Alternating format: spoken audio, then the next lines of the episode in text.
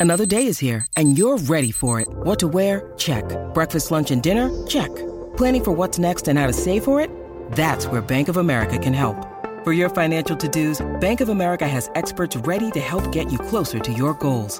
Get started at one of our local financial centers or 24-7 in our mobile banking app. Find a location near you at bankofamerica.com slash talk to us. What would you like the power to do? Mobile banking requires downloading the app and is only available for select devices. Message and data rates may apply. Bank of America and a member FDIC. When you need mealtime inspiration, it's worth shopping Kroger, where you'll find over 30,000 mouthwatering choices that excite your inner foodie. And no matter what tasty choice you make, you'll enjoy our everyday low prices, plus extra ways to save, like digital coupons worth over $600 each week. You can also save up to $1 off per gallon at the pump with fuel points. More savings and more inspiring flavors make shopping Kroger worth it every time. Kroger, fresh for everyone. Fuel restrictions apply. Oh, it worked. All right, perfect. We haven't done this in for.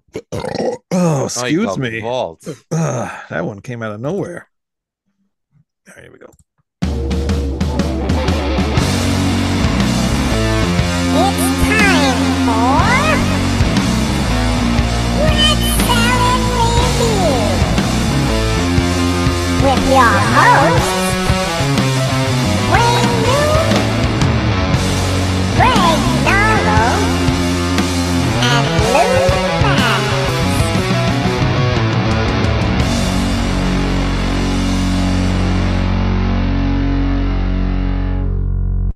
Hey, happy New Year, yes, sons of bitches. What's everybody up to? How are you, Tony? I'm doing good. How are you? I'm doing. I'm. Uh, I'm doing okay. It's. It's late. I'm getting a little tired, but uh, you know what? What better night, uh, or what? What better time than uh, tonight to spend it with you guys talking about UFO? That's right. Not Oh, UFOs, but UFO the band. Oh, wait, the band? You thought we were talking about UFOs, like unidentified flying objects? Oh man, You guys know I'm a big You know, the guy guy. took a one way trip to Area 51 on the grounds that he wouldn't come back for you, Wayne. How dare you? How are you, Lou?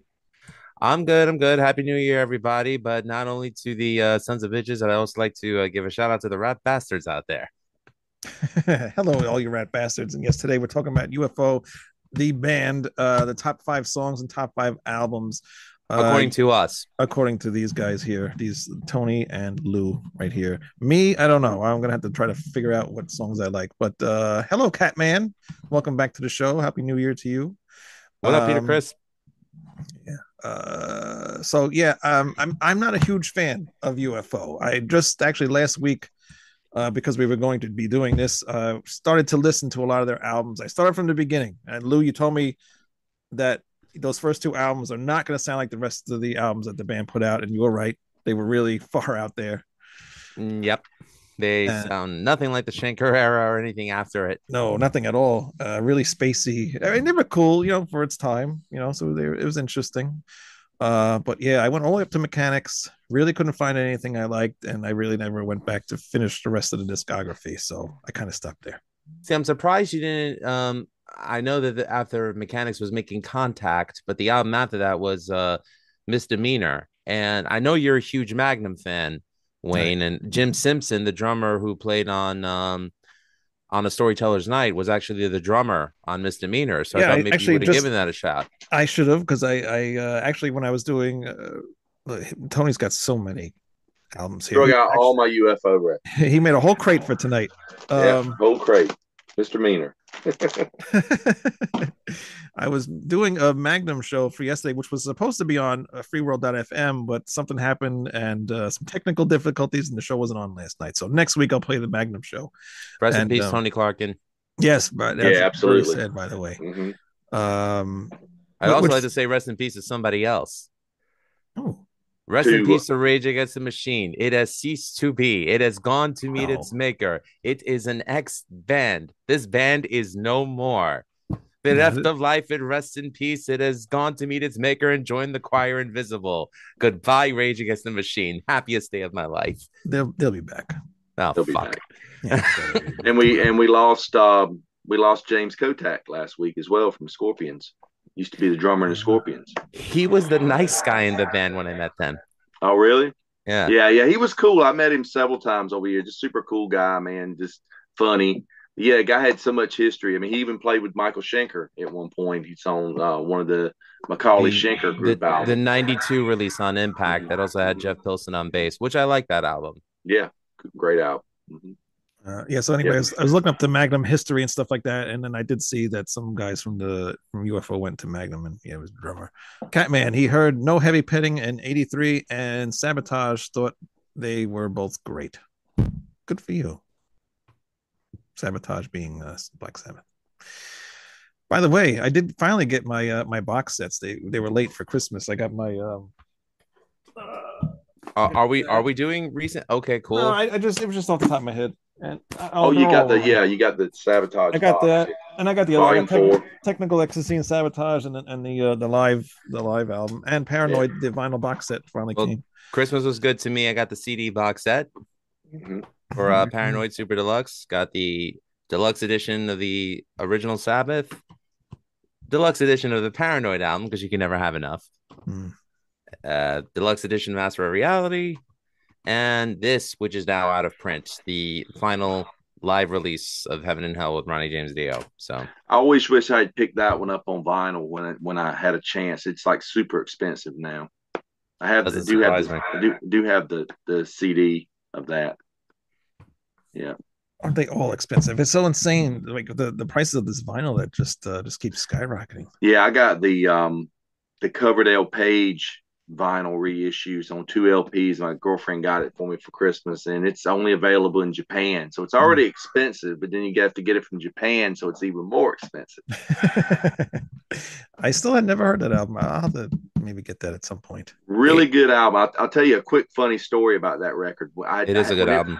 when it when it came out, I really didn't pay that much of mind to it because I don't know, just at that time frame, I was really listening to a lot of thrash and stuff. Even though I'm a huge Whitesnake fan and Led Zeppelin, but I didn't really get it when it first came out. I heard the single, what was it, was a Pride and Joy or whatever. That's okay. Hmm. Well, I was riding down the highway one day and I heard the song "Say Hello to Heaven" by uh, what was it, Temple of the Dog? Mhm. You know, Okay. Chris Cornell. Mhm. And I heard it and I'm going, wow, this is a great song. Man, Coverdale sounds great. This must be from that Coverdale Page album. And I told a That's friend, hey, I want to get that record because it's got that song "Say Hello to Heaven." He goes, "That's not Coverdale. That's that's uh, Chris Cornell." I'm like, "Oh wow!" so I bought the Temple of the Dog album, and it's one of the few grunge albums I even own from the grunge era. But It's my great- it's my great favorite album. Pearl Jam album. Yeah, In- it in is the- yeah, best okay. Pearl Jam album. well, we're not here to talk about Temple of the Dog or Nope. Pearl Jam. We're here to talk about UFO. Who wants to start? Since you guys are two huge fans, I'll let one of you Well- guys go. Tony, being that you're the guest, please, the floor is yours. Um, I got into UFO. I, I didn't know anything about them, of course, in their heyday. Uh, I got into them probably about 19. I first heard them, I think, in 1985. I bought a compilation album that had one of the songs from the early days. It had them doing the song Boogie, which is just a boogie rock song. And that's from their, their space rock period when, like, Mick Bolton on guitar before Michael Schenker came in. So, like, around 72, 73 That's a good track. and uh, it's a cool song, but it, you know, I was like, okay, this sounds like ZZ Top or anything else, boogie rock, you know. And um, so I didn't really, really get into them. And um, I started hanging out with, with a guy that was, he was older. I think I was, uh, I was about 18 or so, and he was in his 30s, like 35, 36 years old. And he was turning me on to, you know, Uriah Heep and, and UFO and, and, and just different bands that I didn't know a whole lot about. And maybe I had a greatest hits of like Uriah Heep or whatever. And he gave me Strangers in the Night and he gave me um, Mechanics. And I think No Place to Run was were the ones that he gave me to check out. And I, I loved it. I thought it was great. So the first one I ended up buying because I loved the song um, Doctor Doctor so much off the live album. I bought Phenomena and I bought it on cassette and that actually has become my all-time favorite Uriah. I mean, uh, Uriah UFO album. Um, it's it's a very mellow album, but it rocks. It's got it's it's very balanced between mellow and rocking tracks, and uh, it's it's just a really good good record. And I kind of just went from there. I started you know picking up more stuff by him. I remember, you know, in the CD when CDs were getting popular. Uh, it was hard to find any of their stuff on CD at the time. You could get it as imports. So I got one of those like UFO greatest hits CDs that came out. You know, I just listened to that all the time. And I was just going out picking up the cassettes and the vinyl, whatever I could find them. And you could find them in the used stores for two, three bucks. So, um, but yeah, I, I really I love Michael Schenker. He's like my favorite guitar player. Um, I love his solo stuff. Um, but I do like the stuff that they did after he left. Um, Paul Chapman was a brilliant guitar player. Uh, they made some really good albums with him. Um, I remember picking up the the uh, uh, Mr. Misdemeanor album, and that was very very poppy. I, that was another one I bought like a videotape called Breaking Metal, and it had all these different bands on it, like from uh, Europe and stuff. And it had some live UFO with from that period when they had Atomic Tommy M on guitar, and that was during it kind of looked like a hair band, you know, and it was really poppy sounding. I mean, of course, Atomic Tommy M was more of a Van Halen style guitarist, and uh, but that's it's an okay record. It kind of grew on me over the years, but um, I got the uh, they were just a band that I thought I'd never get to see. I never thought I'd see Schenker. I never thought I'd see UFO. I uh, this is you know late '90s or mid '90s, 1995 or 1990 three, I guess it was. Was it three or four that the uh, Walk on Water album came out? Do you remember, Lou? Yeah, um, it was recorded in '94, released in '95, but they had reunited in '93.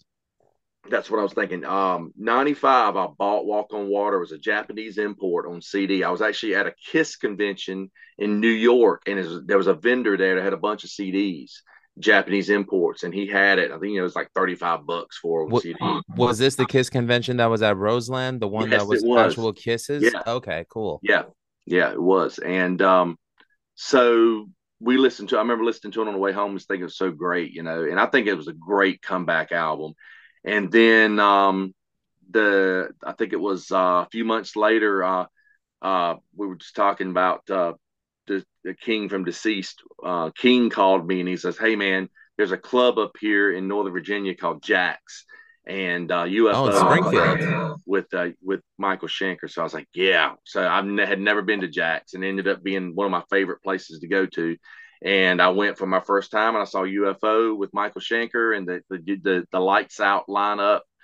Uh, Paul Raymond, of course, but they didn't have um, they didn't have um, uh, Andy Parker on it was Simon Wright, right? Right from Dio, and uh, and and ACDC, of course, and one of the best concerts I ever seen in my life. Maybe it's because I thought that I'd never get to see it, but I it was just just like the album. The guy came out, you know, please welcome from England UFO, and he busted right in the Natural Thing, and the crowd just went nuts, you know. And then I so I got to see him a few times with Michael Schenker, and then I saw him a few times after he left, and they uh, they brought in Vinnie Moore, uh, and uh, I thought the first album that they did with Vinnie Moore, "You Are Here," was a really good record.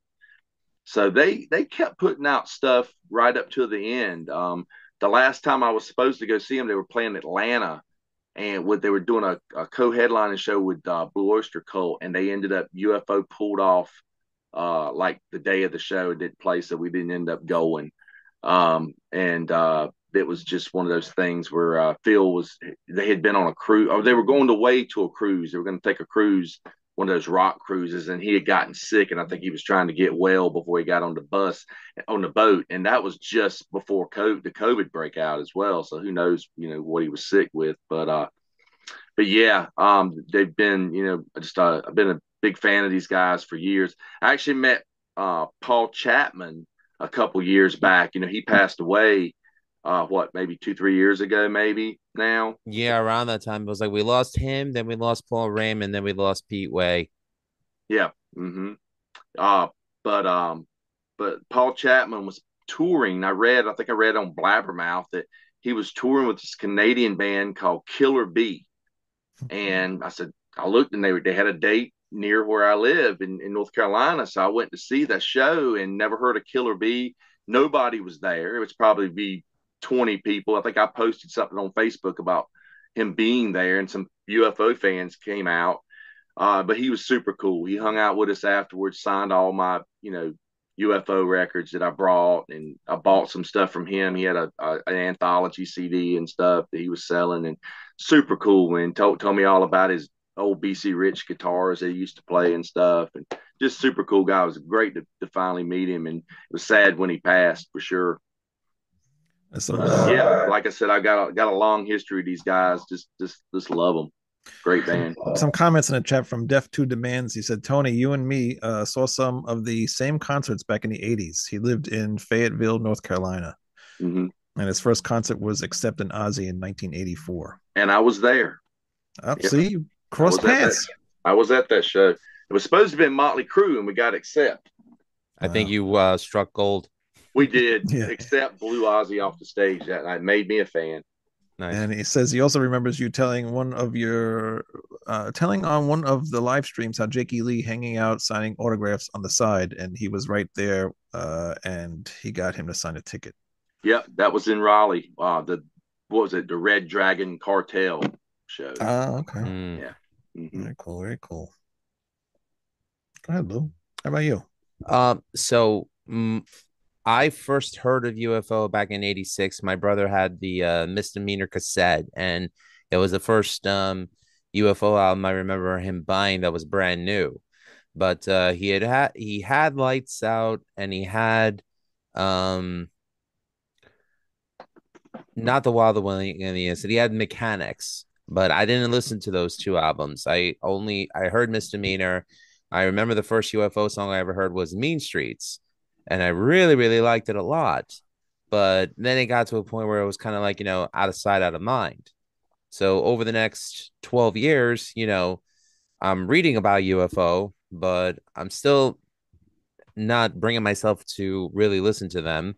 Um, even though I knew who Michael Schenker was because of the Michael Schenker group and McAuley Schenker group, and I knew that his brother was Rudolf and the Scorpions.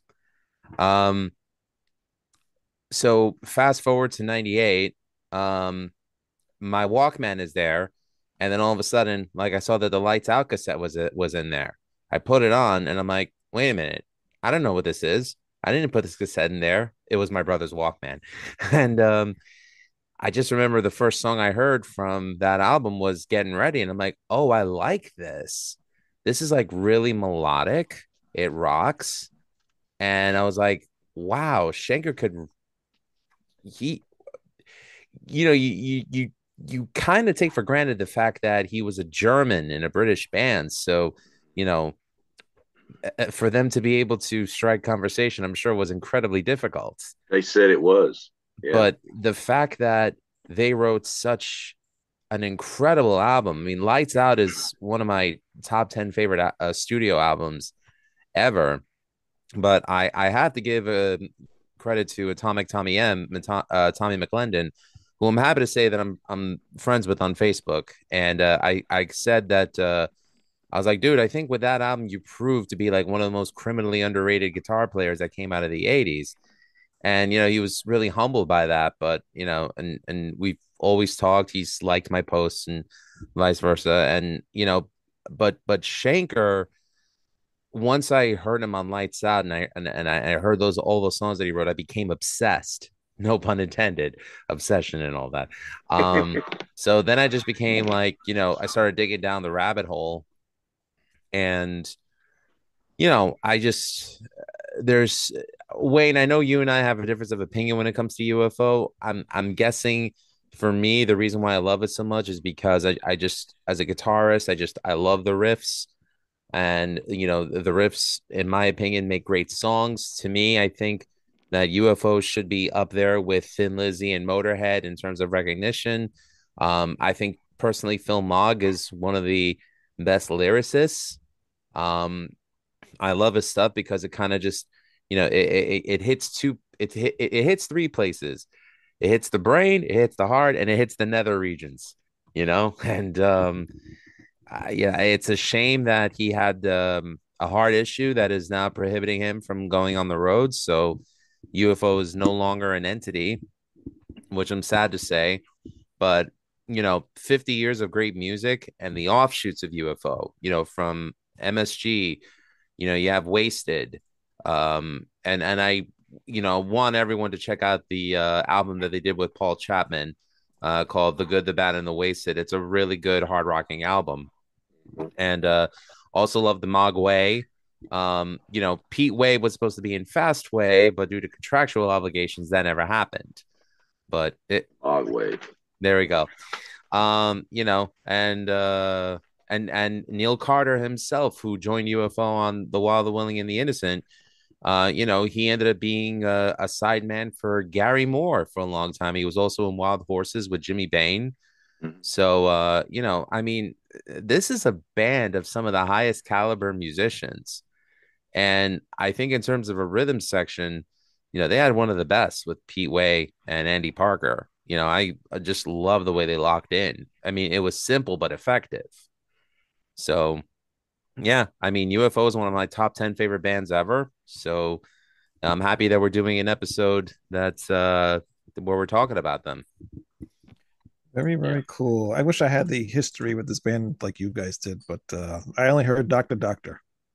You know, growing because up. they've opened in every Iron Maiden concert. Well, with- I, Yeah. I've heard it before that. I, I think I've heard it on the radio when I was younger. But the, yes, I, I have heard it every time uh, I saw Maiden. So that even made it better and made it special. And actually, Maiden covered that song as well with uh, I think Blaze Bayley, right? Bla- Yeah, it wasn't that sure good. did.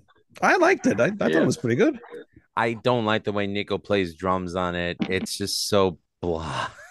Yeah, it is what it, it is. What it is. Uh, Lou, you did you happen to get the um there was a fast Ed, there was a fast Eddie Clarke anthology CD that came out through Sanctuary back uh in the early 2000s and it actually has the Fastway demos with Pete Way on on those tracks. I'd love to hear it because I've never heard it. Yeah, it's like uh, I think it was maybe three songs is all were actually released.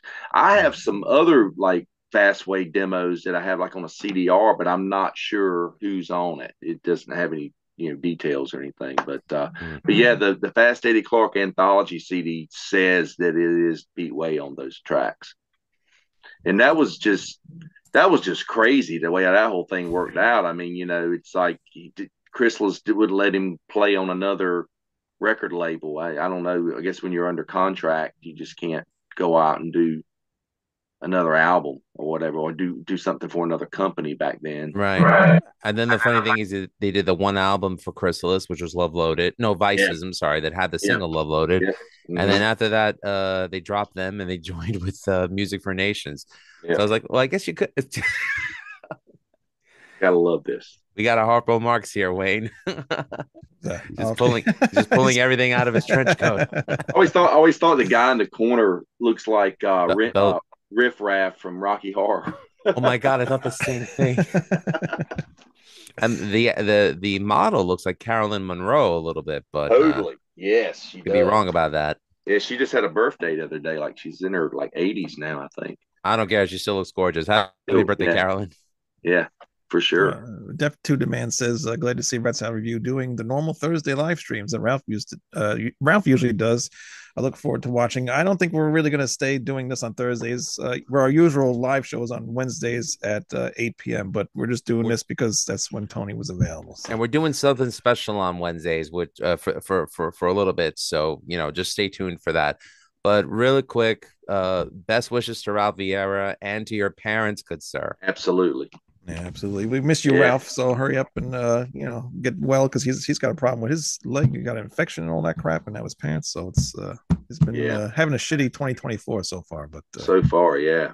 It's only January. Okay, hopefully he has 11 and a half more months of good times Exactly. ahead. Yeah. I hope yeah. so. Uh, well, at least he has one. I sent him the new Severed Angel album. It will will be out sometime this year. I think around May, right? Uh, can we announce the date I don't give a shit. It's my show. May 5th, the new Severed Angel Skyward's going to come out. So I You're sent totally him- wrong. It's May 3rd. It's May 3rd. That's what I said. Right. He's not getting his till May 5th. but you're not no one's going to hear any new music from it until uh first weekend in February. So just That's stay right. tuned. so stay tuned for that. All right, let's get into this show. Um, top five. You want to do songs or albums first? Let's do songs first. Let's do songs first. I want me to do my five because I don't have any albums. it's fine, Wayne. Just get out of the way. Doctor, Doctor. I bet you Of didn't see that coming, right? Is that number one? That is number one. Uh, I don't have these in any order either. It doesn't really matter to me. Uh, Lights Out is really cool. I've heard that song from time to time. I probably heard somebody cover that. Did anybody, you know, if anybody covered that song because it was very familiar. Which What, song? Lights, Lights out? Out, yeah, Fifth Angel did an excellent Yes. cover on their second Fifth Angel album. that's where I heard it. Okay, they did the the, the keyboard runs. and They did, they did it on with pick slides on the guitar. It just sounded Oh, really, okay. really cool. that's why I thought I, that sounded familiar. That's a good album, by the way. yeah. Uh, Only You Can Rock Me, Rock Me. I like that one. Uh, Love to Love. And uh, I'm a Loser. I think it's a pretty good song. I, I love Yeah. Love to Love because it's very progressive. It starts off like really slow and then it gets like, it builds up like towards the end. It's a really, really good song. And a lot of these songs, a lot of the albums, have a lot of good ending songs on them, I noticed Mhm. you know Mhm. and i felt like they started off good some in between stuff was kind of like filler to me kind of just like eh, whatever but then when i got to the end like the song started to get better again and you know i, I like that so that's pretty good harry barnett welcome to the show Hey, Ari. Two funny things about Love to Love. Number one, that's Steve Harris's favorite UFO song. okay. And uh, number two, uh, Michael Schenker rewrote it as Desert Song on his Assault Attack album. oh wow It's It's the same very- riff. It's yeah, it's very similar. It really is. Hmm And he uh, he was actually asked about that, and he said, "Well, I wrote it so I could do what I want with it." So okay, oh harry wants to know where's his reaction to his uh, video he made a video of himself making ice cream sorry harry been busy i haven't thought about your video of making ice cream and i haven't watched it yet to react to it so uh give me some time will you did he use a 3D printer for? It? No, is Oh, made real ice cream. He, this was real. Okay, uh, that looked good. first that first UFO show that I saw that I mentioned earlier, I, I remember. Um, you know, I'm sure you guys are, are big Maiden fans, and uh, when we I got there earlier that day when we were waiting to get in the club, and we met Paul Raymond out front, and I was trying to get a ticket to get in, and uh, this guy was at the door. He was a British guy, and, and uh, I, I looked at, I look, you know, you look, you see people and you recognize them. Going, that guy looks familiar. I said, uh, if you don't mind me asking, uh, what is your name? He goes, Dave, Dave Lights. And he was Dave Lights, the lighting director for Iron Maiden, who I'd seen in the tour books over the years, and I recognized him. So he was doing lights for uh, UFO at that show. And I just remember when they were doing, of course, you know, uh, Love to Love, he had the blue and green lights fading in, you know, for the misty green and blue. Yeah. So- it's nice so lights on with Dave Lights. Then that goes. Lights on with Dave Lights. Exactly. he was just Dave Lights out on that one. Yeah. yeah. Very nice. All right, who's next? I'll let uh, Mr. Tony go. Okay. Uh, number five, I'm going to go with Shoot Shoot off of Force It. Uh, number four, going to go Natural Thing from the No Heavy Petting album. Love these album covers. Hipgnosis did such just brilliant album covers for so many bands. Strom Some of them, right? some of very strange. Yeah. Very strange. Yeah. Uh, I mean, this monkey with Yeah, you know, tied up to tubes. a. yeah, yeah. to the lady. Yeah, it's crazy. The tubes. Um, so uh, number three, I'm gonna go to a Paul Chapman era album, the last one he did, uh, making contact with Blinded by Lie. Oh, I'm gonna have to black that out. Show Love that. The opening, the riff to that song is just, is so cool. Uh, I have a friend who told me he heard that song for years. He had recorded it on a cassette off some radio station back in the 80s. and just played a bunch of songs that he didn't know for years who it was until he finally one day he found out it was UFOs. and he's not really a UFO fan, but he I, I was riding with him and he was playing a selection of songs and he played that. And I said, Oh, you like this song? And he told me that story. I thought it was crazy.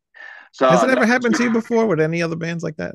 Have you ever listened to something and just had no idea until like way long? Oh yeah, time? yeah. I mean, it's been several things over the years because I used to listen to a college radio station uh, here in North Carolina that uh, on Friday nights it was called Chainsaw Rock, and they would play all the you know metal stuff. And this was during the the you know mid to late '80s, and they would just play a block of songs, and I'd have a tape in there recording it, but I had no clue who some of it was until years later. I would run across, oh, I I know that song, you know. Yeah. Now you would just Google the lyrics and you could figure it out. you Right, know? yeah. That happened to me once. Um, I bought Yeah. a brought a Pearl Jam demo tape at a uh, thrift, uh, not thrift shop, a um, like a, a flea market type thing, Mhm, and all his demos were recorded on other cassette tapes. Like he just taped over other shit. mhm. And at the end of it was this song, and it was just this guy screaming "Battle Zones," and, and I'm like, "What? This is awesome!" But it was only the tail end of the song, so I never got to hear the rest of it for years and years and years until I I finally got to be a fan of Jag Panzer. I bought that album, uh, their first album, and the song was on. I'm like, holy shit! It was like probably 20 years after I heard that song. You So- know, So Like, Eddie Vedder taped over a Jag Panzer tape. I guess so. Yeah. Wow, That's, blasphemy. Yeah, that's a trip. Okay, number two, I'm going to go to my favorite album by UFO Phenomena for Space Child. I love Great, that one. Just, just a very just mellow tracks, really, really cool. Number one, it's a title track from the Lights Out album. Just love Lights Out. Great song. Very cool. I have a um I have a, a bootleg uh it's a BBC recording, it's a bootleg CD with from the Phenomena era and they're doing songs live in the studio for BBC radio and you hear two guitars and it's they introduced the band and who the, and the and the DJ introduces them as UFO because of UFO Oof. and, and uh, but they introduced the band and it's Paul Chapman. So Paul Chapman was in the band. They tried to work two guitarists at one one point. So you've got two guitar players play. He and Schenker playing together on these recordings. It's pretty neat. Mhm. And um, he, you know, of course, he would get called back several times. Every time Michael would quit, they'd call Paul.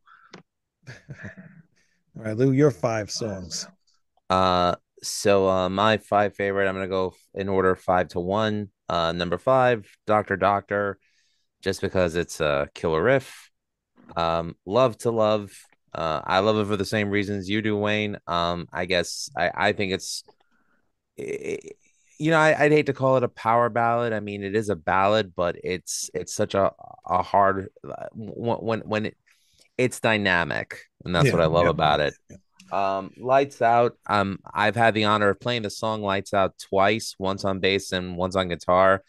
And um, and yes, I did do the pick slides when uh I played it. So, you know, Yes. I tried to stay true to it. Uh number two, I'm gonna go with Let It Roll, just because I love the way that again, dynamics. You you know, Schenker was a master of dynamics. And um number one, uh to me, the the greatest UFO song is, in my opinion, Rock Bottom. Um, I just love that. That is a true exercise in guitar mastery. Um, very few guitar players that I could say um, when they take the spot like like that, it captures my interest. And Schenker is in my um, you know, he's he's definitely in my in my uh, top five. Um, it's you know, I, I mentioned it before. It's uh, Iommi, Van Halen, Rhodes, Blackmore, and then comes Schenker. Um, but there's three songs that I do recommend that people should check out if they really want to appreciate UFO. Uh, number three, Pack It Up and Go off the Obsession album. Number two, Highway Lady off of No Heavy Petting. And uh, my one track I really recommend is We Belong to the Night off Mechanics. Now, I'm not a fan of the album Mechanics, but I do love that song. Great song. Yeah. Very interesting. Depth of Demand says he loved the Fifth Angel cover for Lights Out that Tony mentioned, but he never really got into UFO. Yeah, me neither. Me neither. It's it's I don't know why though. You know, none of my friends ever talked about UFO, and I really never heard much about UFO. The only time I did really hear a lot about UFO was uh, what's his name uh, from the metal show, um, uh, Eddie, Eddie Trunk. Trunk. Eddie Trunk, Eddie Trunk, because that's all he would ever fucking talk about. So yeah, he loves Just- them. you know, The- the- I- the reason why UFO never took off was that they, they had their opportunity with Strangers in the Night. And then when they toured the States with Paul Chapman instead of Michael Schenker, um, it it it killed them in the United States. Like it was still a successful tour, but you know, people were interested in it because of Schenker. Now mm-hmm. remember when for sure. Obsession when Obsession came out, that was when Van Halen 1 came out. So Eddie was raising the bar for guitar based rock bands. And, you know, Schenker at the time, I would think would be a number two right behind it. But then, you know, he quit because apparently he said he he he told Phil Mogg, he said, if you punch me, I will quit the band. And Phil liked to bust his balls a lot. And Phil punched him. Michael quit. That's what Michael says. so take that for what it's worth. Um, And So, Phil you know, was a uh, Phil had been a boxer at one point too. so Yes. he liked, he liked to fight. yes. So, you know, 1980, you had uh, No Place to Run with Paul Chapman, and you had uh, Michael Schenker Group debut album. I think it's safe to say that more people were gravitating towards the Wunderkind, Michael Schenker. So that's kind of what killed it for them, which is a shame because, again, one of my favorite debut albums yeah, with great. the OBI. anyway, so um, There's a couple. They did different. Some of the presses, I think, like this. There's like a couple of different covers where his hands are open in some shots and some they're closed. Really? that's the one I recognize. and the back cover is different as well. Um, people are just, you know, it's like a different, sh- maybe a, you know, the photographer's taking a bunch of shots and it's maybe like two shots later or something. So Yeah. somebody's in a different position. It's crazy. crazy. Hipgnosis is nuts. but that's the reason why UFO unfortunately it it kind of didn't work out in their best interest but that doesn't take away from the quality of the songs or the albums or the songwriting and you know UFO did probably more touring in the last 20 years than I think they ever did in their entire career. I mean, I think they'd come to Long Island every year 3 times a year, Wayne. Yeah. You know, they played Mulcahy's, they played the Crazy Donkey, they played Revolution. Wow, those little places. Yeah, all those places. So Wow. if, if No, they I could mean, plug so in, they played. That's really weird. Funny. All right, let's move on to the albums. Tony. Okay, for top five albums. All right. So number five is going to be the reunion album with Schenker, Walk on Water, which I just got on vinyl recently. So glad this final finally came out on vinyl. Good choice. Is that one of your top favorite reunion albums, like out of a lot of bands? Yeah.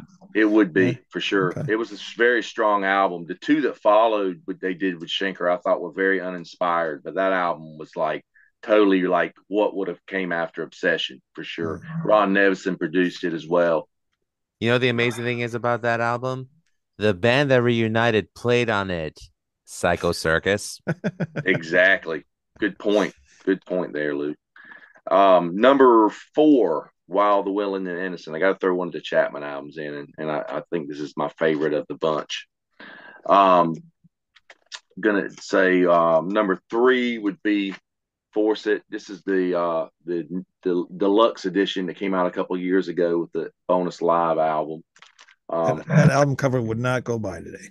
yeah, and there's there's some, some different versions of that. Some of them, um, I think my my original one here. This this was the I guess in the UK they were able to get away with it, but in the Hmm. US they had to. You can see they had to blur out. Oh yeah, gone.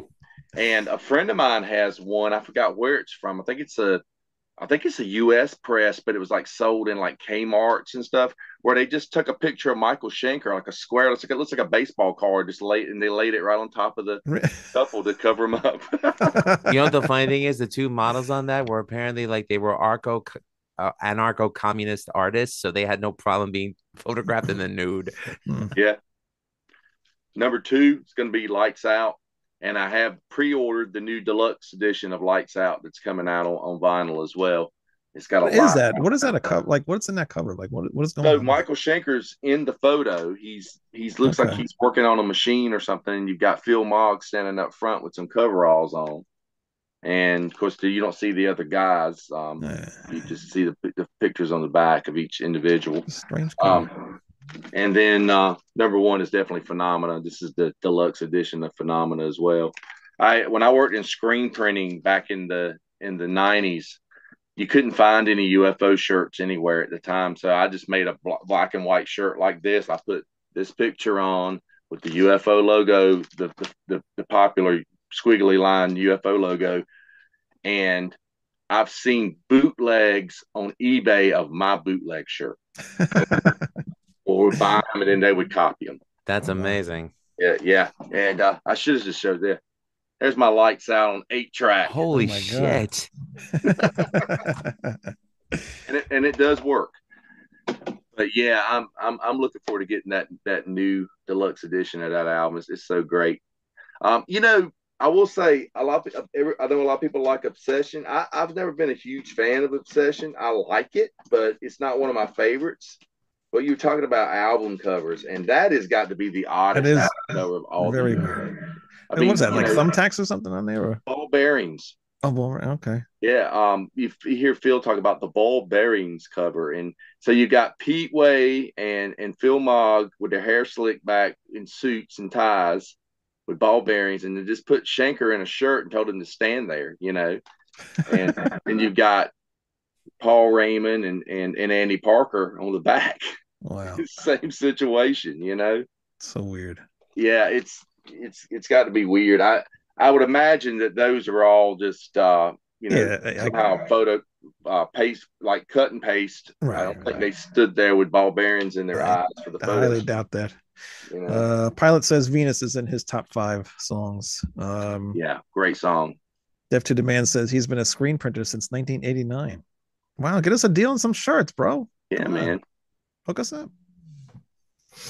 All right, Lou. Um, before I say my top five, can I include a live album? Yeah, man. There's no rules. Now, Okay, I mean. I, now if we had said that, the the live album could have been number one for me. But yeah, but do it. Go it. Go for it. Okay, thank you. Because that album is just too damn important to me. It is. It is All right, very so important. actually, Tony, I'm gonna agree with you. Number five for me is Walk on Water. Um, and I agree with you. I think it's if it's not one of the best reunion albums, well, I got to include Brave New World up there. So it is one of the best reunion albums. I was gonna say it is the best, but you know, I I do love Brave New World, and I do love The Devil You Know. Um, so I love Perfect Strangers. I think Yes, a that one too. So it's up there for one of the best reunion albums. And, you know, they really sound inspired on it. Schenker's playing like a beast, you know, and uh, I think Ron Nevison did a good job uh, redeeming himself after uh, the travesty known as uh, Crazy Nights and Ultimate Sin. Although I do like those albums, but I this do one's too, better. but but This yeah, I, I see your point. Yes. Uh, number four, I'm gonna go with my UFO Gateway album, Misdemeanor. Um, it is poppy, it is overproduced. It wasn't meant to be a UFO album. Um, Phil Mogg wanted to record new music after um UFO had broken up. Um, he discovered uh, Tommy McClendon through Mike Varney over at Shrapnel, and um, you know, I think the only other member from the classic lineup that was willing to work with him again was Paul Raymond. So they were going to call it something else, but he was still contractually obligated to Chrysalis. I'm glad this label is no longer in existence because they've really screwed a lot of people over. Um, you know, so he was contractually obligated to release music under the UFO name since he at the time he was the owner of it. Um, and I still love it. I mean, you know, I could still listen to the songs today and still get that that that jovial feeling I felt when I was a kid when I first heard it, thinking, "Oh wow, this UFO album is really good." I still think it is really good. You know, I I saw the live footage of them from that tour that they did, and it was really cool. Um, you know, hearing them, you know, play it was like eight songs off the album, and then they did um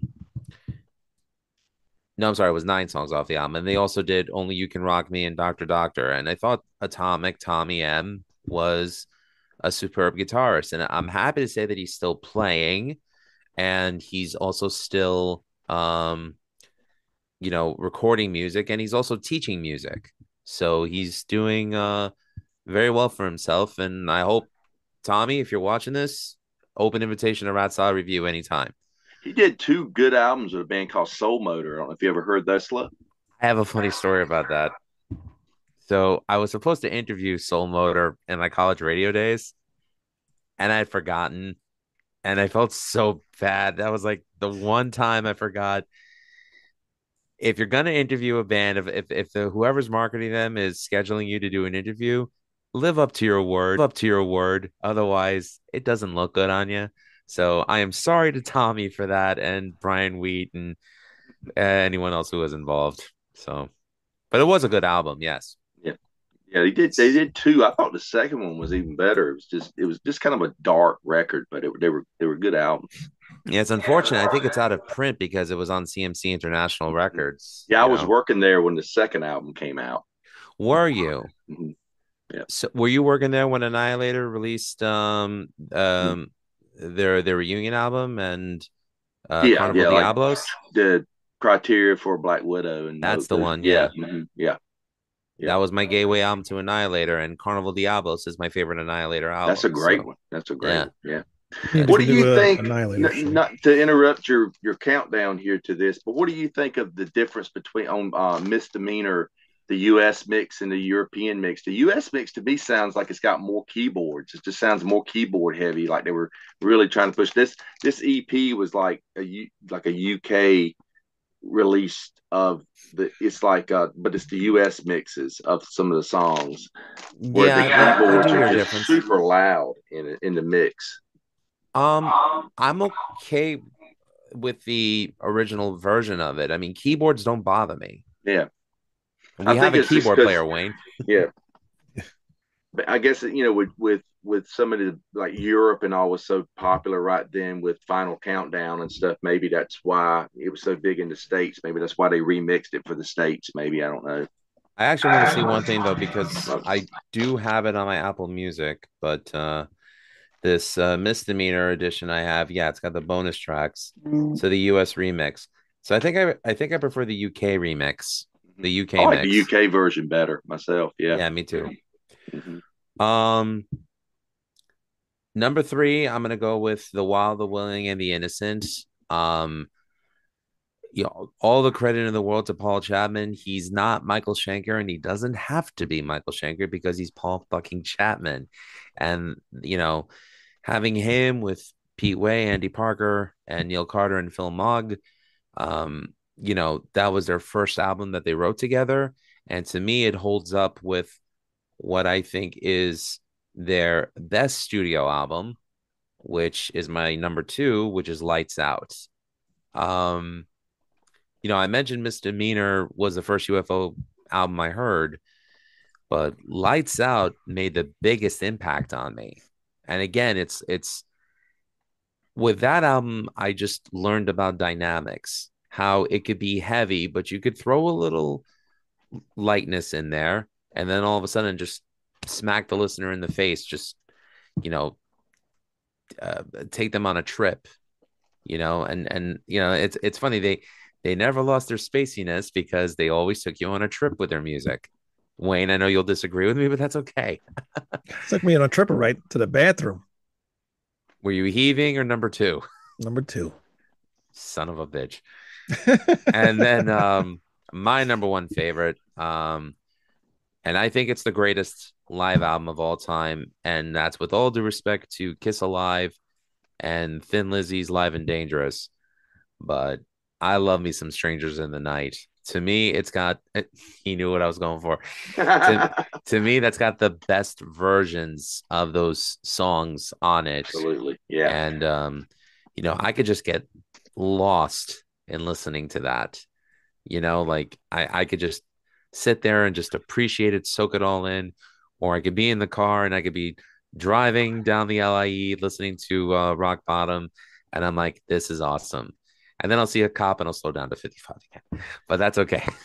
Did you, did you get the box set of all the recordings for the album? i did not but it is available on uh, apple music. So You can Um, still find it. It's it's it's actually pretty reasonably priced at most places now because they the first run of them like sold out and then they made some more. But you know they they redid an anniversary edition of uh, Strangers in the Night. You know back in uh, I guess it was the late '90s, early 2000s. I guess and they with some extra tracks right extra tracks. And even though that's the way the album, I mean, that's the way the concert started. They opened with um with "Pack It Up and Go." And uh, no i'll tell you right now that was usually the second song they played on it it was what was they opened with um a different song. It wasn't "Natural Thing." Um, I can't remember what it was, but um, It but was it was hot and ready. "Hot and Ready," and then "Pack It Up and Goes" on there, right? Mm-hmm. And then they did "Cherry," I think. Mm-hmm. but I'm so used to hearing natural thing come on after that UFO. And like I said, the first time I saw them live, that's what they did as well. I, I, I never could gravitate to listening to that other version because I, I got to hear natural thing play first, even though that's not what they opened with. But uh, but yeah, man. I mean, it, it's it's cool. Um, you know, for sure. for I sure. th- I think the reason why I like that 15 track version the most is because it actually um has the songs that were recorded during that uh, that that tour that didn't make it to the live album. And uh let's there's two songs on Strangers of the Night that they I think they recorded it in sound check. hmm Uh which is uh let me guess, it's uh Mother Mary and I think it's this kids.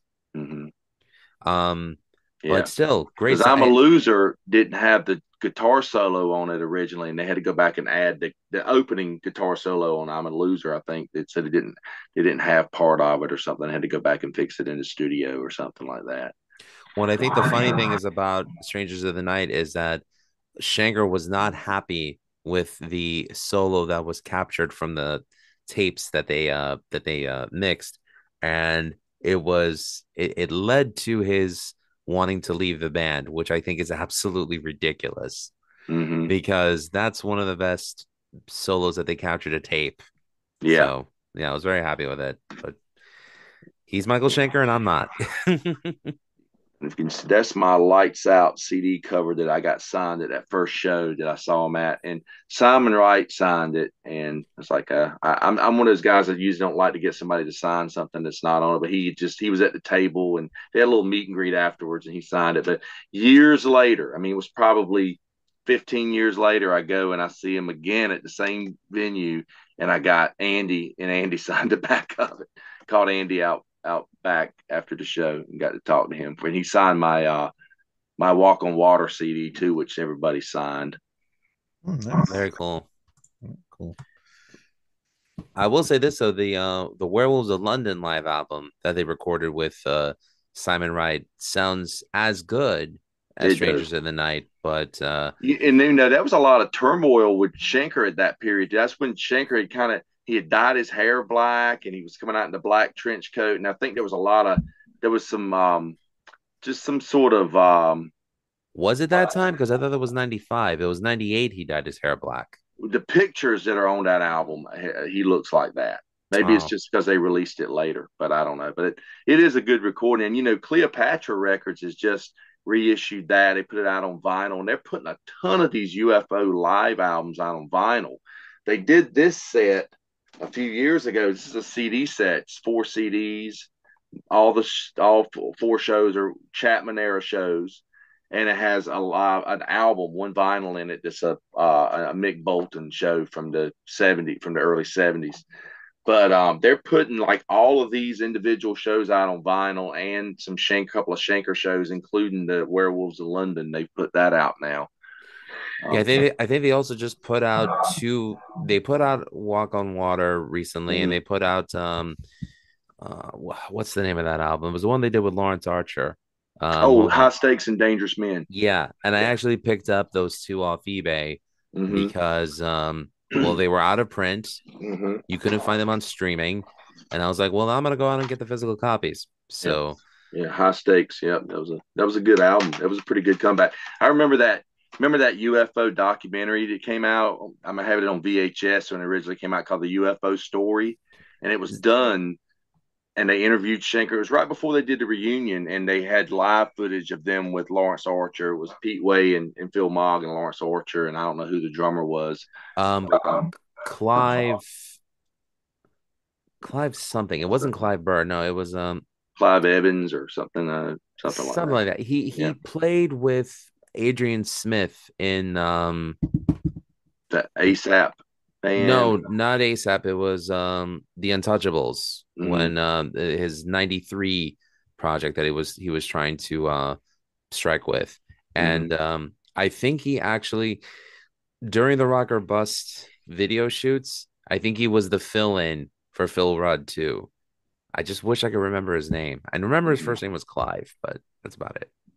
Yeah, um, it's I, I I'll tell you a, a funny story. Uh, I met Simon Wright uh, at that show, that first UFO show that I saw, but I, I ran into him several times over the years when he was with Dio, and um, he was never really happy about the way things ended with him and UFO. He was just telling me how Michael Schenker fucked the band all up, and that's why it ended up with the they had to do the Mogg/Way project and stuff. Mhm. And um, so I would go to a Dio show once. I think it was in '98, and um, we'd gotten there early. We are kind of hanging out and stuff, and um, this girl was working the show. She says, "Hey, can you you got your car? You got?" A?" She said, "Can you come to the hotel and help me pick up the band from the hotel and bring them back to the venue?" So I said, "Sure." So I go and Tracy G, the guitarist from Dio, and Simon Wright, they end up riding with me. And I had a UFO sticker on my car. And he walked up, he saw it, and he goes, You know what that stands for? Unfucking organized. I don't fault him.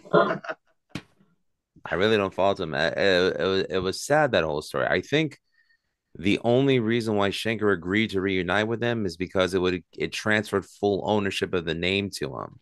Yeah, and mm-hmm. um, which is why they had those two releases on Shrapnel, um, Covenant, and Sharks. Mm-hmm. And then they did a performance with Uli John Roth where he was just so drunk, and you know, again the band imploded. Phil Moggs like, I want the name back, and Schenker just gave it to him, so he transferred over to him at no cost, and yeah, I he, saw an interview where Schenker said he couldn't. He, they told him we, we can't work without the name, you know. And and he, that that's why they released Mogg/Way as a way to still be UFO associated, although not call it UFO. So those are you know two unofficial UFO albums. I'll show you these as well. This is a couple of singles, couple of twelve inch singles from the Chapman era, and I had brought these that night that I met Paul Paul Chapman, and he he he wrote you know he wrote on me, he wrote pretty big. Well, I gave them to a friend who were, who was doing the UFO meet and greet when I didn't get to go to that show that I wanted to go to. That I said that Phil was sick and they ended up canceling. My friend ended up seeing them at another show, summertime around there. So I, I mailed him the albums. It was down in Atlanta, I think it was. Oh, uh, so or I can't remember where he went to see him because it wasn't Atlanta because that was the one that got canceled. But anyhow, he got uh, Phil, Andy, and um, Neil Carter to sign these records.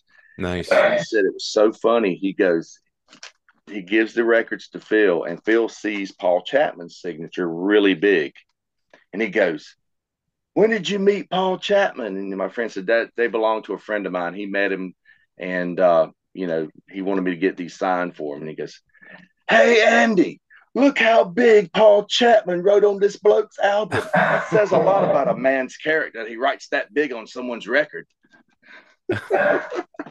I guess it didn't end well with them, huh?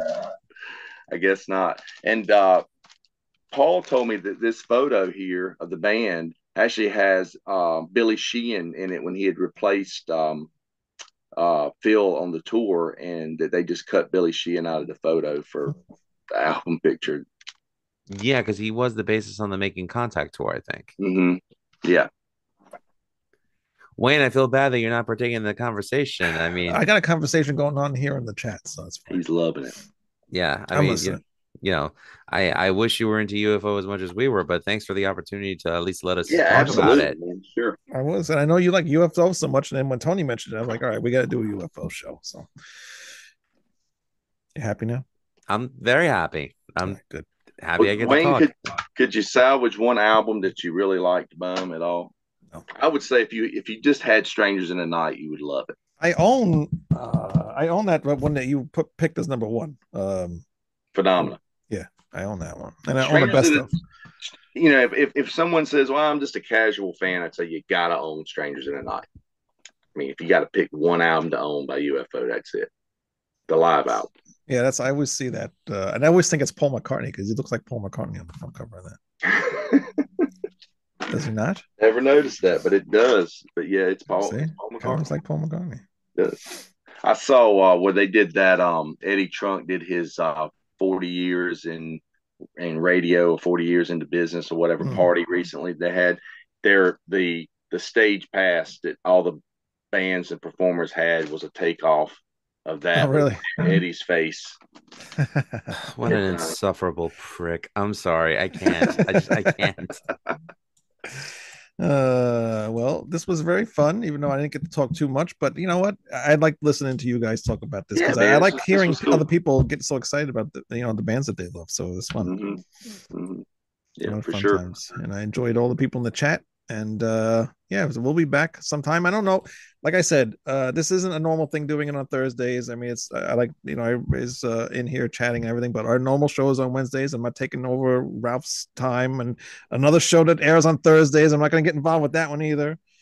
Uh, Yeah. but at some point we'll be well, some point we'll be back uh, with Ralph, and uh, yeah, so everything will go back to normal at some point. But uh, thanks to everybody coming and watching.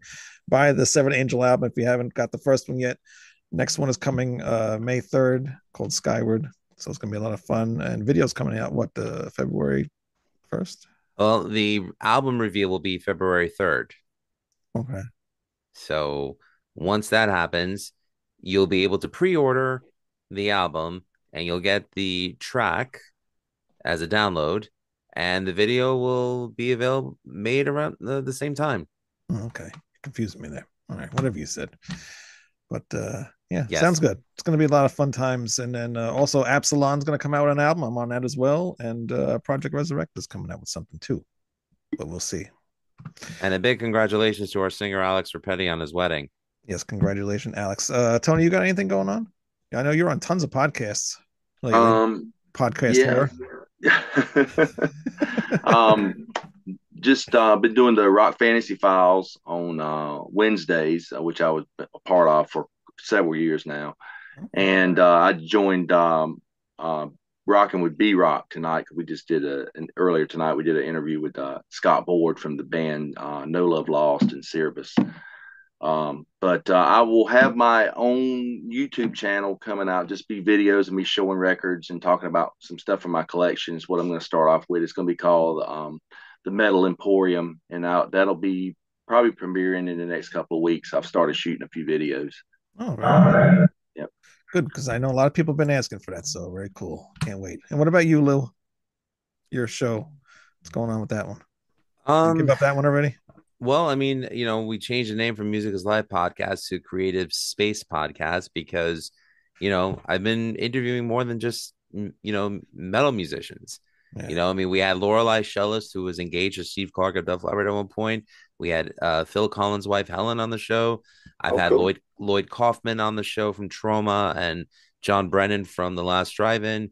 So, you know, um, my buddy Bob Mango and I are talking over ideas on what to do next. Um, you know, but really, I've just been focused on Rat Salad Review and Severed Angel, and you know, the dad life. Yeah. Ad life. Cool. All right, cool. All right.